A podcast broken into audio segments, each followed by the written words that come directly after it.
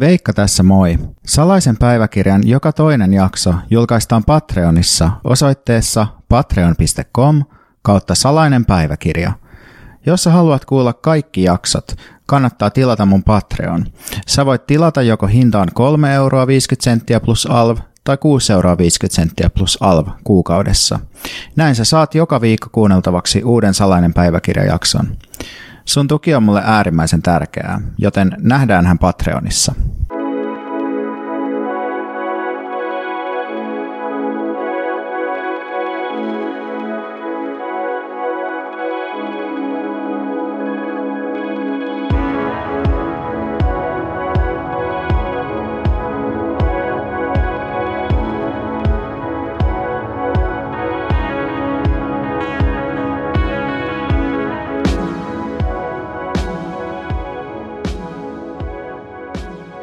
Hei vaan kaikki salaisen päiväkirjan kuuntelijat ja ystävät. Tänään on juhlapäivä. Mä en pysty muuttamaan mun monotonista ja flegmanttista ääntä sen takia tai siitä huolimatta, että on, on juhlapäivä, mutta, mutta tota, on kuitenkin iloinen siitä, että tällä podcastilla on nyt yli sata Patreon-tilaajaa, mikä tarkoittaa, että, että tota, mä oon saavuttanut sen tavoitteen, jonka asetin tälle podcastille, joka siis oli, että mä saisin tästä vähän rahaa, jolla mä saisin paikattua mun toimeentuloni, niin, että mä en eläisi miinuksella ja nyt mä en, en elä ihan miinuksella enää, niin se on mukavaa. Joku saattaa miettiä, että, että paljonko mä nyt sitten saan tästä rahaa, kun että jos mulla on kerran sata tai yli sata tilaajaa ja sitten tuossa on kuitenkin se, onko se kuusi euroa tai jotain niin kuin se korkeampi summa, mitä tähän voi lahjoittaa se rikas lahjoittaa, niin tarkoittaako se sitten, että, että mä tienaan ehkä niin kuin 500 tai 600 euroa kuukaudessa, niin, tota, niin ei, ei tarkoita sitä. Eli toi uh, Patreon, niin sehän on semmoinen alusta, joka ottaa siis rahaa välistä uh, aika paljonkin itse asiassa, että tällä hetkellä – ja lisäksi mulla ei tällä hetkellä, mulla taitaa olla ehkä yksi ihminen, joka lahjoittaa sitä korkeampaa summaa, niin tota, musta sen niin laskurin mukaan mä saan tällä hetkellä että ehkä 240 dollaria kuussa. Euroina sitä on sitten niin vielä vähemmän, jotain vähän yli 200 euroa siis, mikä on siis tosi kiva ja tosi hyvä, mutta ei tässä nyt ihan, ihan olla vielä siellä miljonääri kastissa kuitenkaan. Nyt on pääsiäisviikonloppu, ja mun veli on täällä Suomessa käymässä, koska on toisen veljen lapsen nimiäiset ja sitten on Ukin hautajaiset viikon päästä, niin sitten veli asuu täällä meillä pari päivää. Ah, jos kiinnostaa hänen elämänsä Malagassa, niin kannattaa tsekata sellainen podcast kuin Jukka Epsaniassa, jossa hän avaa elämäänsä aika sellaista henkilökohtaisesta, ihmissuhdepainotteisesta ja, ja sellaisesta näkökulmasta. Ja tota, me katsottiin eilen neljä tuntia semmoista kannen alla, tai onko se säpinää kannen alla, sellaista reality-ohjelmaa. Ja kuunneltiin myös sen jälkeen hyvää musiikkia, niin on ollut hyvää pääsiäisen viettoa tässä. Mä oon taas, taas kipeänä uh, tässä nyt ja tota, just on niin tänä keväänä nyt ollut onko se nyt kolmas kerta, kun mä oon kipeänä tänä keväänä, että silleen, ja olin sitä ennen monta vuotta silleen, että en ollut kipeänä, niin jotenkin tuntuu, että kyllä tässä varmaan on nyt jotain tämmöistä covid-vaikutusta, mutta siis muahan ei silleen niin paljon haittaa se kipeänä olo, koska saa olla rauhassa. Kun se on muuten vaikea ilmasta ihmisille, että en jaksa nähdä sua nyt, mutta sitten kun on kipeänä, niin sitten on silleen, että sori, mä oon kipeä, ei pysty, en pysty, en pysty tekemään mitään, en, en voi nähdä, en lukea, enkä enkä jutella, niin se on tosi jees. Näiden sadan Patreon lahjoittajan kunniaksi, niin tota, mä teen nyt sellaisen kyselyjakson, Q&A-jakson, ja mä kyselin, pyytänin kysymyksiä tuolla Instagramissa, at salainen päiväkirja body tilillä, uh, ja sitten itse asiassa nyt kun mä muistan, niin uh, tosiaan tätä jos kiinnostaa, niin mä postailen uusista jaksosta ja postailen jotain semmoisia herutteluselfieitä sinne Instagramiin uh, salainen päiväkirja alaviiva podi tilille. Sitten tota, kannattaa myös seurata tätä podcastia Spotifyssa, tai en tiedä kannattaako sun seurata, mutta siitä on mulle hyötyä, että et koska te todennäköisemmin kuuntelette ne jaksot, jos te painatte sitä ihme kello nappulaa tai sitä follow-nappulaa molempia, niin sitten, sitten te saatte notifikaatiot, kun uusia jaksoja tulee, niin sitten te kuuntelette niitä ja sitten ennen pitkää se koituu mun hyödykseni. Mutta joo, ehkä mä nyt sitten vastaan näihin kysymyksiin. En varmaan vastaa kaikkiin, mutta vastaan nyt sille aika fiiliksen mukaan niin, kuin, niin monen kysymykseen, kun tässä nyt huvittaa ja mikä tuntuu vielä mielekkäältä jakson kestolta. Sellainen hauska juttu muuten on, kun tuossa Spotifysta näkee kaikenlaista dataa näistä jaksoista ja miten näitä ihmiset kuuntelee ja kaikkea sellaista, niin, niin ton mun toisen podcastin Mikä meitä vaivaan kuuntelijat, niin ne ei koskaan oikein kuuntele sitä jaksoa kerralla loppuun, niin sitten sille, se on jännä, että, että tämän, tämän podcastin kaikki jaksot, niin kuin, tosi suuri osa kuulijoista kuuntelee ne loppuun saakka. Eli selvästi tämä, tämän kuunteleminen, tai tämmöiset lyhyemmät jaksot on silleen kuuntelijoiden kannalta ehkä helpompia, mutta toisaalta mä tiedän, että monet ihmiset toivoo just mikä meitä vaivalta niitä pitkiä jaksoja, niin me varmasti jatketaan niiden tekemistä myös, koska ne on meille itsellemme mielekkäitä. Mutta mennään kysymyksiin. Ensimmäinen kysymys. Helsingin lempparialueet ja aurinkoemoji. Tota, mä, silloin kun mä muutin Helsinkiin, niin mä olin hyvin innoissani kantakaupungin rakennuskannasta. Eli mua innosti sellainen umpikortteli, rakenne ja sellaiset kiinnostavat arkkitehtoniset tyylit, mitä Helsingissä on, eli erityisesti niin kuin Jugend-tyyli, myöhäisromantiikka ja sitten tällainen niin kuin modernismi. Ja mä asuin Takatöölössä, joka oli sitten, siellä oli niinku sellaista umpikorttelia ja sitten näitä NS-pistetaloja, että se oli rakennettu sitten vähän myöhemmin kuin, niin kuin etutöölö, mutta tota, fiilistelin kovasti niin kuin sitä mahdollisuutta asua tiiviissä kaupunkitilassa, missä on niin vaihtelevaa arkkitehtuuria, kaunista arkkitehtuuria. Ja sitten mä kävin töissä tuolla Etelä-Helsingissä, niin sitten fiilistelin Johanneksen puistoa tosi paljon silloin, kun mä ajoin aina sporalla sinne töihin. Niin tota, jäin sporasta pois siinä ja se oli jotenkin musta tosi siisti paikka. Siellä on tosi kauniita semmoisia just 1800-luvun lopulta peräsi olevia taloja ja myös se Johanneksen kirkko. Mutta tota, tästä on tietysti paljon aikaa mutta mä, niin kun, mä lenkkeilin tai harrastin pitkän matkan juoksua monta vuotta silloin, kun mä muutin Helsinkiin, niin mä oon juossut Helsingissä tosi paljon eri alueilla ja sitä kautta niin rakastunut moniin eri paikkoihin. Että mun yksi reitti oli semmoinen 14 kilsan reitti, joka kulki niin kuin Takatöölöstä Munkkiniemeen ja sitten edelleen niin kuin sinne Laajalahden pitkospuita pitkin tonne Otaniemeen ja sitten sieltä, sieltä sitten niin takaisin ää, Lauttasaaren kautta. Itse asiassa onkohan se, saattaa olla itse asiassa se reitti on kyllä enemmän kuin 14, ehkä se on joku 18 kilsa reitti, mutta näitä on erilaisia variaatioita eh, ja niin kuin, että sitä kuitenkin juoksin, niin sitten niin tykkään Helsingissä siis tuollaisista reiteistä ja tällaisista paikoista, missä kaupunki muuttuu nopeasti sellaiseksi luonnonsuojelualueeksi että rannat on rakentamista vapaita ainakin osittain. Samasta syystä fiilistelen vanhan kaupungin Lahteen tosi paljon. Se on musta hieno, hieno paikka, jossa Herttoniemi vähän niin kuin feidaa pois siitä luonnonsuojelualueelta ja sitten jossain vaiheessa viikissä vähän niin kuin ollaan maaseudulla ja sitten feidataan takaisin kaupunkiin sitten siellä Arabiassa, niin se on aika siistiä. Että, ja nykyään mä asun Itä-Helsingissä ja täällä nautin tästä samasta piirteestä, mutta en tiedä onko mulla enää mitään ehkä suosikkialueita, että nykyään varmaan mun suosikkialue Helsingissä on meidän olohuone, missä mä vietän melkein kaiken aikani. Seuraava kysymys, mikä on nykyinen suhteessa uneen ja nukkumiseen?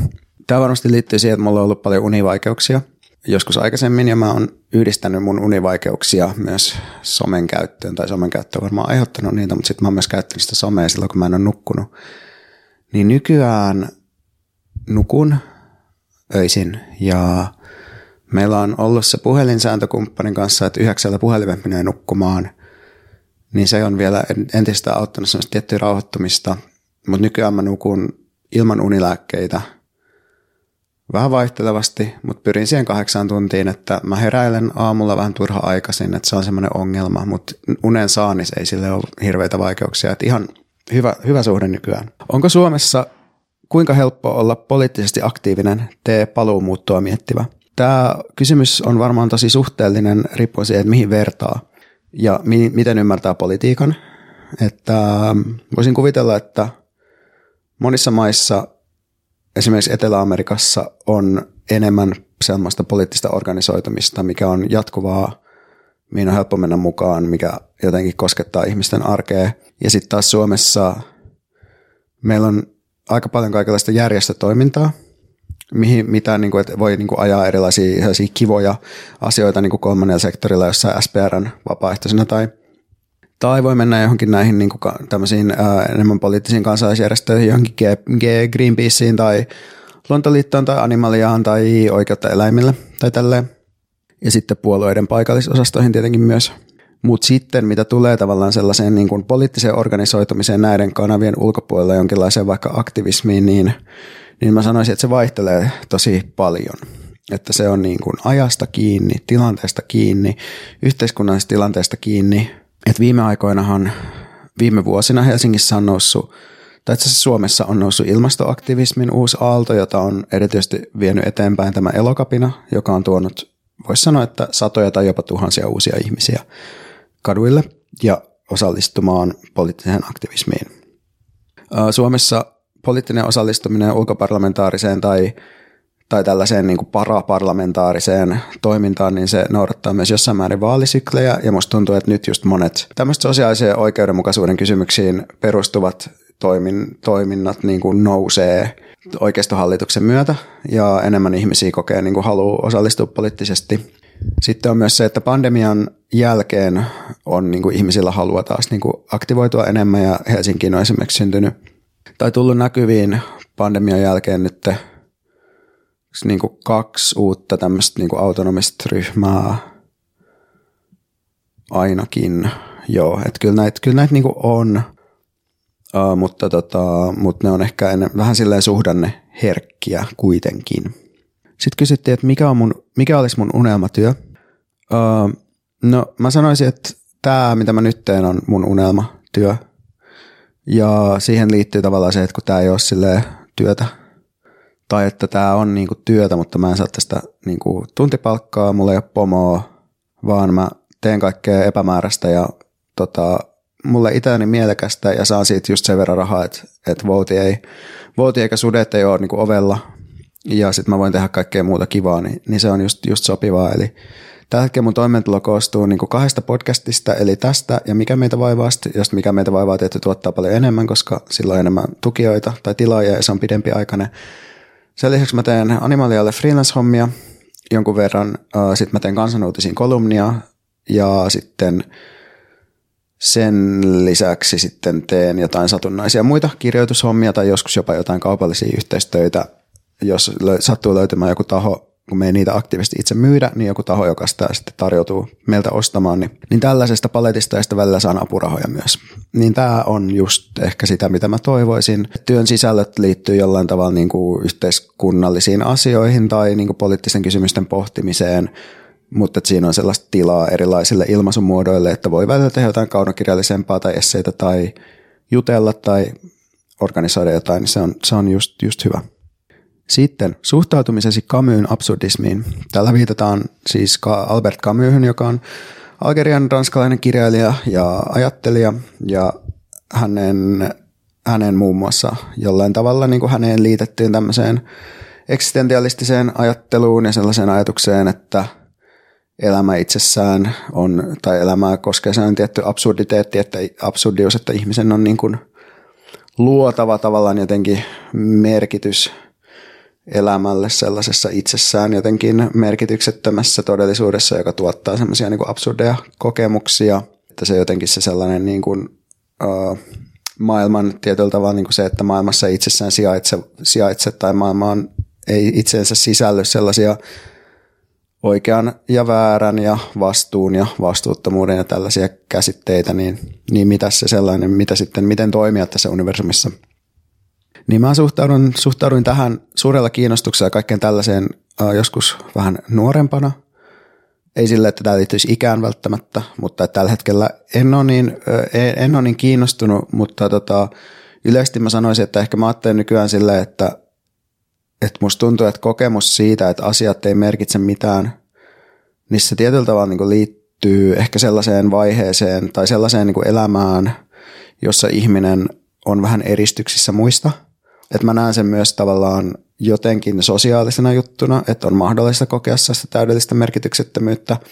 Et koska mä itse koen, että jotenkin sellainen asioiden niin kuin mielekkyys, niin se virtaa suoraan niistä suhteista, missä me ollaan. Että sitä ei tarvitse niin jotenkin erikseen filosofisesti tai argumentatiivisesti rakentaa sitä merkitystä, vaan se, se tosiaan niin kuin sijaitsee siellä, jos sitä ei koe, niin sitten syntyy tietysti jonkinlainen kriisi ihmiselle, mutta että itselläni koen tällaista merkitystä elämässäni tai koen niin kuin mielekkyyttä ja koen, että asioiden puolesta kannattaa taistella. Ja sitten mä tavallaan ajattelen, että usein erilaiset merkityksettömyyden kokemukset on myös historiallisia, että ne liittyy tiettyyn, tiettyyn aikaan, tiettyihin yhteiskunnallisiin olosuhteisiin, joita voi olla vaikka sota tai sodan jälkeinen yritys jotenkin rakentaa kulttuuria uudelleen tai joku tällainen. Sitten mielipide tai MP Turku. Mä oon Turusta kotoisin ja nykyään mä sanon aina, kun joku ihminen puhuu Turusta, että Turku on hirveä kiva kesäkaupunki, koska musta silleen voi sanoa kaikista kaupungeista Suomessa, koska täällä talvella kaupungit ei ole välttämättä niin kivoja. Mutta tota, musta tuntuu, että jos mä en olisi Turusta kotoisin, niin mä varmaan suhtautuisin Turkuun tosi paljon positiivisemmin. Näkisin sen just ehkä, pystyisin näkemään sen enemmän siinä nykyisyyden kehyksessä, että siellä on vähän halvempaa asua, tai itse asiassa paljonkin halvempaa asua kuin Helsingissä. Siellä on mukava sellainen pieni kulttuuriskene, siellä on vähän helpompaa hankkia joku työhuone ja puuta jotain vähän semmoista epämääräistä ja vähän undergroundia ilman, että tarvii jotenkin stressaa toimeentulosta ihan niin paljon. Ja Turussa on tietysti niin kuin kaunis, kaunis joen ranta ja tota, mielenkiintoista historiaa aina niin kuin keskiajalle saakka, katedraalikoulua ja vanha pääkaupunkistatusta ja kaikkea tällaista. Ja siellä on niin kuin elävä yliopisto, yliopistokulttuuri – et, ja paljon kirjailijoita, runoilijoita asuu, asuu Turussa ja on muuttanut sinne.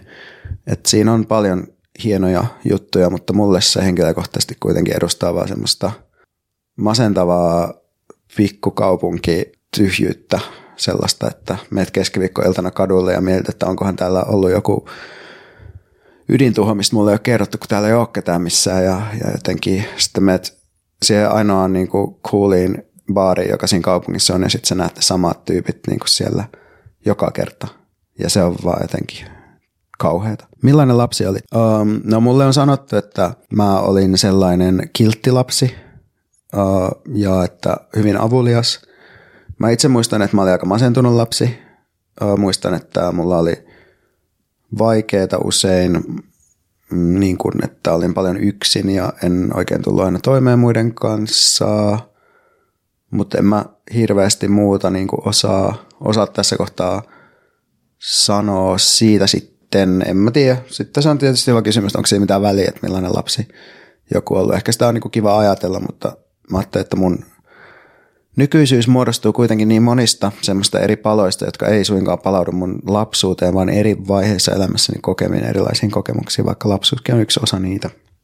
Miten ratkaistaan kaikki maailman ongelmat sängyn pohjalta No niin, ei, ei ratkaista maailman ongelmia sängyn pohjalta. E, en tiedä, voiko kaikkia maailman ongelmia ratkaista muutenkaan.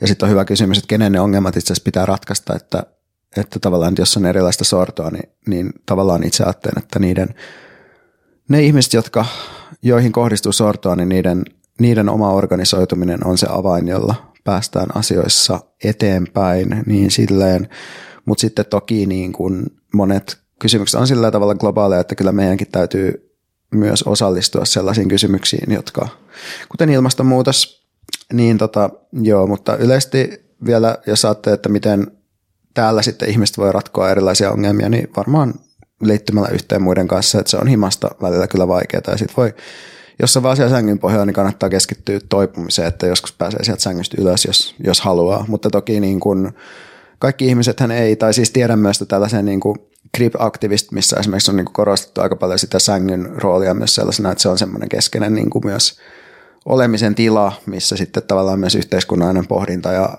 analyysi tapahtuu, että en, en halua sitä väheksyä sänkyä myöskään niin kuin organisoitumisen paikkana.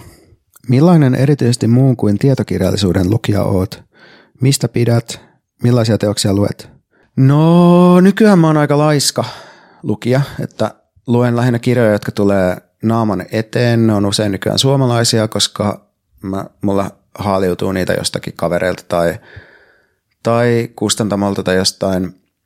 Mutta silleen mähän on, niinku, mulla on siis kandidaatin tutkinto kirjallisuustieteestä ja silloin, silloin kun mä opiskelin kirjallisuutta, niin mua kiinnosti, kiinnosti kirjat, joissa on jotenkin mielenkiintoisella tavalla käsitelty yhteiskunnallisia suhteita, että mä tein, tein mun kandintyö itse asiassa Peter Högin lumentajusta ja käsittelin sitä jotenkin niin kuin sellaisen, uh, sellaisena niin kuin Frankfurtin koulukunnan ajattelun ilmentymänä tai jotenkin että sitä kautta, että miten siinä kritisoidaan sellaista niin kuin kolonialistista välineellistä järjenkäyttöä ja tällaista.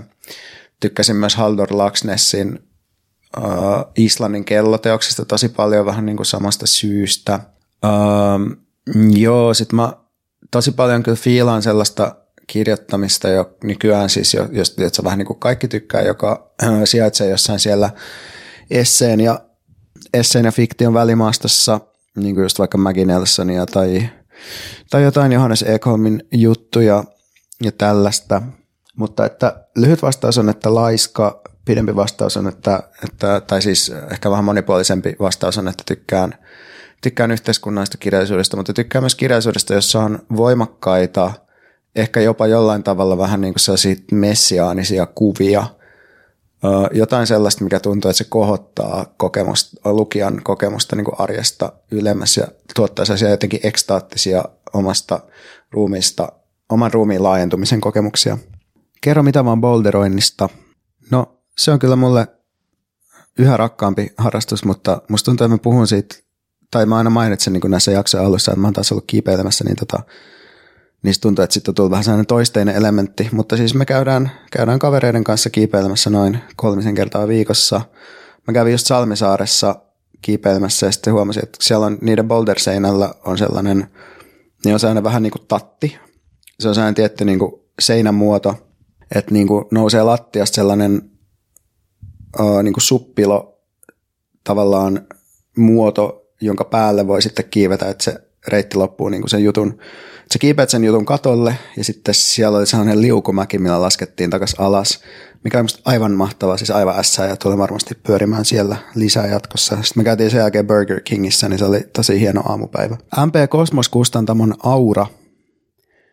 Tämä liittyy siis siihen, että mä ja Pontus ollaan Kosmos Kustantamon kirjailijoita – ja Kosmoskustantamo on herättänyt paljon keskustelua ja huomiota, tai ehkä enemmän huomiota kuin keskustelua sillä, että se on vähän sellainen cool influenceri kustantamo jossain määrin, että siellä on sellaisia tyyppejä, että se on tullut tunnetuksi alun perin julkaisemaan paperiteen runokirjan, ja sieltä on julkaistu muun muassa paljon keskustelua herättänyt Emilia Sjöholmin paperilla toinen ja Natalia Kallion teoksia ja, ja tota, sitä Salminen on tehnyt sinne myös muun muassa sen kalenterin ja niin kuin kaikkea tällaista. Uh, mulle Kosmos on hyvä kustantamo sen takia, että mä, ne on hyvin markkinoimaan. Niiden kautta voi saada esimerkiksi jutun itsestään Hesariin.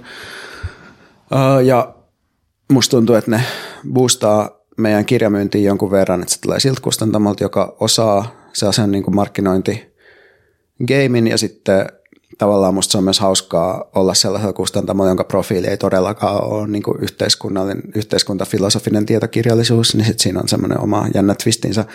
Mutta siis mun mielestä ihmiset usein vähättelee sitä, että miten paljon kokeellista kirjallisuutta Kosmos julkaisee, että, että jos ajattelee silleen, että Klaus Maunuksella manuaali, Ida-Sofia Hirvosen radalla, Pontuksen romaani – ja Ville Luomaahon Delete ja Cancel on kaikki tullut sieltä aika hiljattain, niin tota, siinä on mun mielestä ihan mielenkiintoinen kattaus sellaista kirjallisuutta, jota ei voi ehkä sitten kuitenkaan oikein tähän ainakaan mitenkään yksinkertaistavaa influencerikategoriaan tai self-helpiin lukea. Lempi TV-kanava.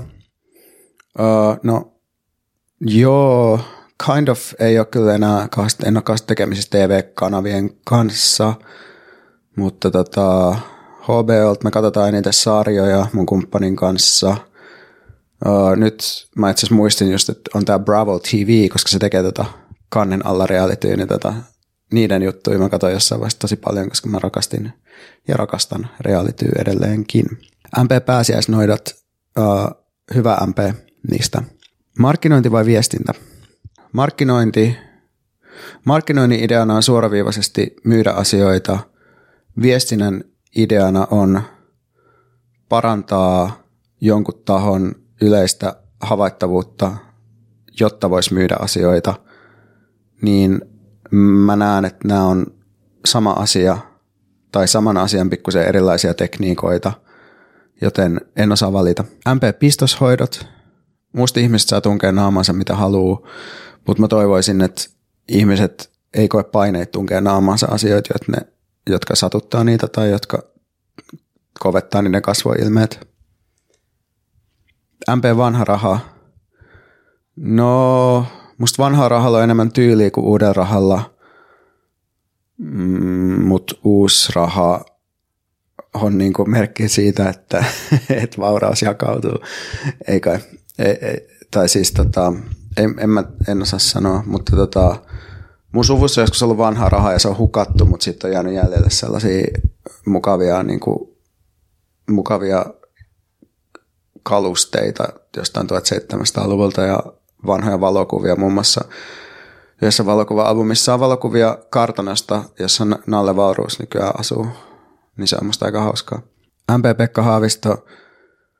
Pekka Haavisto, uh, se ei niinku merkitse mun mitään. Tai silleen, että kun siinä on jotenkin semmoinen ajatus, että no hän, hän niinku on parempi kuin Sauli Niinistö ja avoin ja osaaja, diplomaatti, jotain, niin ei, ei, ei, se, niinku, ei se herätä musta mitään. Mä en, mä en ymmärrä mitään siitä, musta presidenttiinstituutio on niinku, en, ei mulla mitään tarvetta lakkauttaa sitä, mutta se ei vaan merkitse mua mitään. MP-kitara soittavat miehet, no itsehän olin yksi heistä. Ja kyllä joo, se sitä mä oon niinku miettinyt, että se on musta jännä se semmoinen YouTube-kitaristi juttu. Semmoinen, että tämä tyyppi soittaa hyvin ja sitten voi katsoa se video, että, jaa, tämä tyyppi soittaa hyvin. Ja mistä niin kuin, tavallaan se just se tekninen taituruus, ensisijainen juttu. Ja sitten se on niin hassua silleen, kun, kun se on musta vähiten kiinnostava asia niin kuin popmusiikissa, että miten teknisesti taitavasti tai virtuoottisesti joku soittaa. Tai että, niin kuin, että se on jännä, että se merkitys edelleen jotenkin elää tuommoisissa temppuvideokanavissa tai silleen, kun ei se siitä musiikista kauheasti parempaa tee. Niin se on jännä, jännä juttu, mutta onneksi varmaan suurin osa kitaraa soittavista miehistä ei, ei pelkästään keskity siihen, että miten nopeasti ne osaa soittaa. Tarzan vai Robinson Crusoe? Tämä on jännä, koska nämä on molemmat tällaisia niin kuin koloniaalisia fantasioita. Toisessa on niin kuin tämä tämmöinen niin kuin viidakot kasvatti, joka sitten tuodaan sivistyksen pariin ja sitten toisessa on sivistyksen kasvatti, joka tuodaan niin kuin viidakon pariin ja se luo niin kuin sen sivistyksen pienoiskuvan uudelleen ja porvarillisen yhteiskunnan niin kuin sinne viidakkoon tai saarelle. Öö, mä en ole lukenut Burroughsin Tartsania, öö, mä oon lukenut ton Robinson Crusoe ja nautin kyllä syvästi siitä, että miten anaalinen kirja se on, että sikäli pitää vaita varmaan se Robinson Crusoe. Öö, jos kävisit töissä, voisitko työskennellä lasten kanssa? MP-lapset muuten – Joo, mä siis rakastan lapsia. Musta on, mä oon niinku pienten ystävää, oli ne sitten ihmisiä tai koiria tai kissoja. Että musta on tosi musta on mukava hakeutua niinku sinne lattialle koiran tai lapsen tasolle ja koittaa niinku päästä niiden meininkeihin sisään, että voisin työskennellä lasten kanssa ehdottomasti, mutta kyllä mä mieluummin vietän vapaa-aikaani lasten kanssa, kun työskentelen, jos nyt siitä sillä ei pitää valita.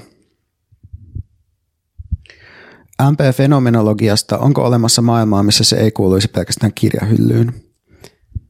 Fenomenologia on siis filosofian alue, jossa pyritään tutkimaan tajunnalle näyttäytyviä asioita mahdollisimman paljon ilman ennakkoehtoja ja sulkeistamaan pois erilaisia asioita.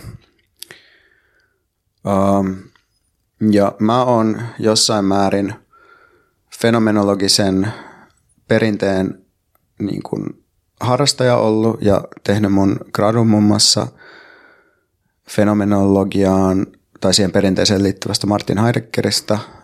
Mulle fenomenologia nykyään on sille ennen kaikkea semmoinen tietynlainen niin kuin tekniikka, ehkä jotenkin tämmöinen niin kuin, vähän niin kuin itsen tekniikka, jolla voi yrittää välillä vähän niin kuin tarkkailla tai tutkia niin kuin jotain kokemuksia, mutta silleen, en mä tiedä, musta tuntuu, että, että ei se, että, että silleen niin kuin semmosena, että jos te tarkastelee vaan sellaisena ikään kuin jonkinlaisena tekniikkana, joka sijoittuu jonnekin niin kuin filosofian ja kirjallisuuden ja ehkä jonnekin psykologian välimaastoon, niin ei, sit, ei sitä jotenkin voi niin kuin jättää sille ulkopuolelle, koska musta tuntuu, että se on vaan niin kuin sellainen, että se on tavallaan se, että mitä filosofit aina, aina jotenkin tekee, että ne tutkii, tutkii niin kuin asioiden näyttäytymistä ja sitten ne tutkii jotenkin sen asioiden näyttäytymisen niin kuin suhdetta muihin tapoihin, joilla asiat on, on niin kuin olemassa.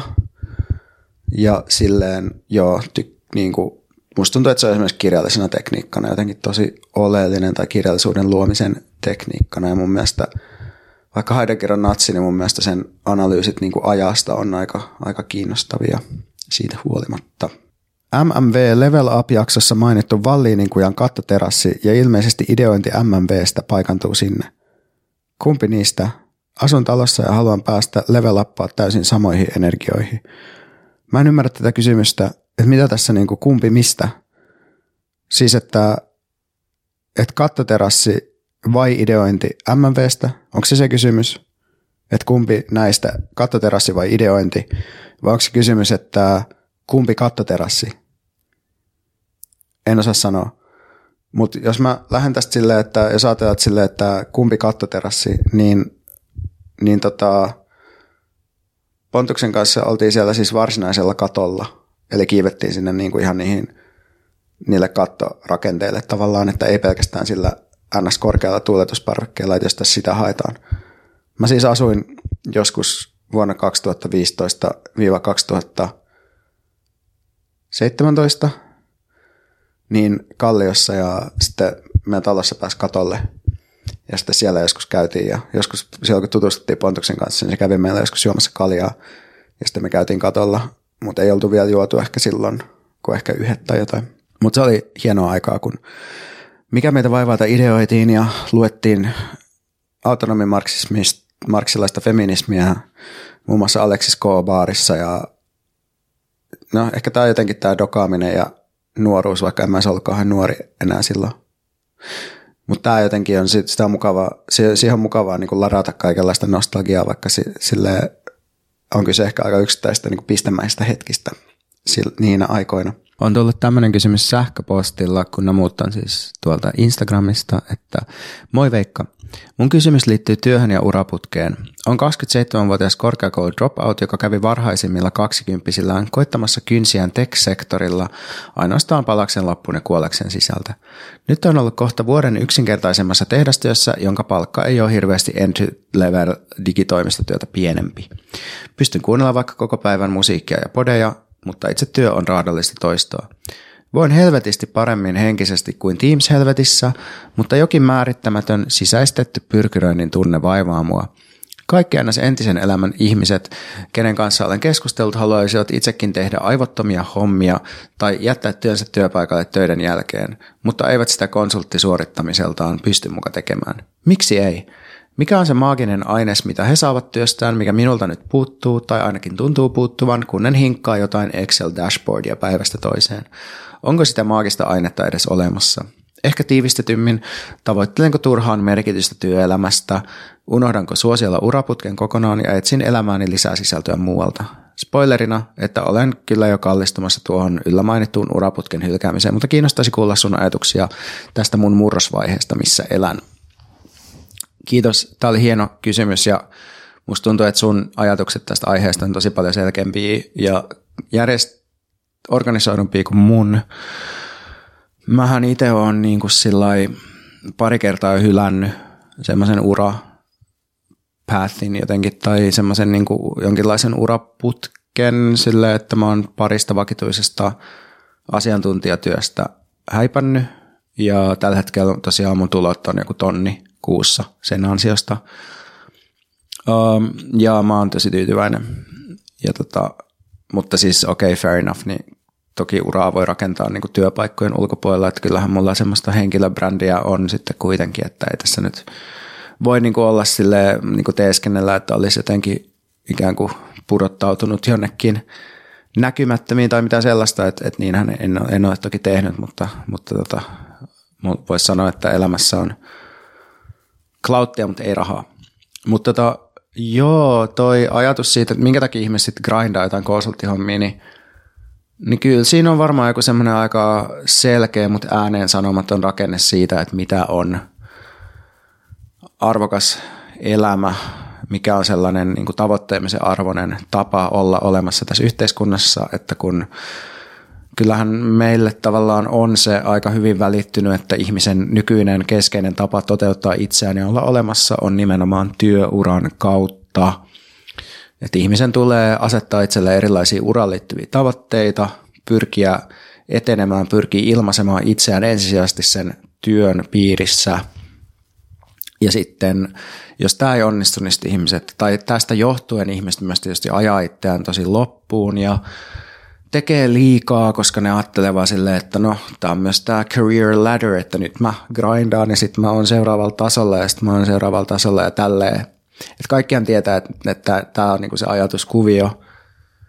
Ja sitten ihmiset voi jotenkin ajatella, että no mä tiputtaudun niinku pois tästä ja sitten ne menee jonnekin muualle ja sitten itse asiassa huomaa, että okei, että nyt kun mä menin tänne tällaiseen paikkaa, mitä mä ajattelin vähemmän kunnianhimoiseksi, niin itse asiassa nämä samat niin motivaatio, motivoinnin rakenteet ja työjärjestämisen tavat vallitsee täälläkin, mutta mä saan vaan huonompaa palkkaa, mutta ehkä pääsen vähän aikaisemmin kotiin.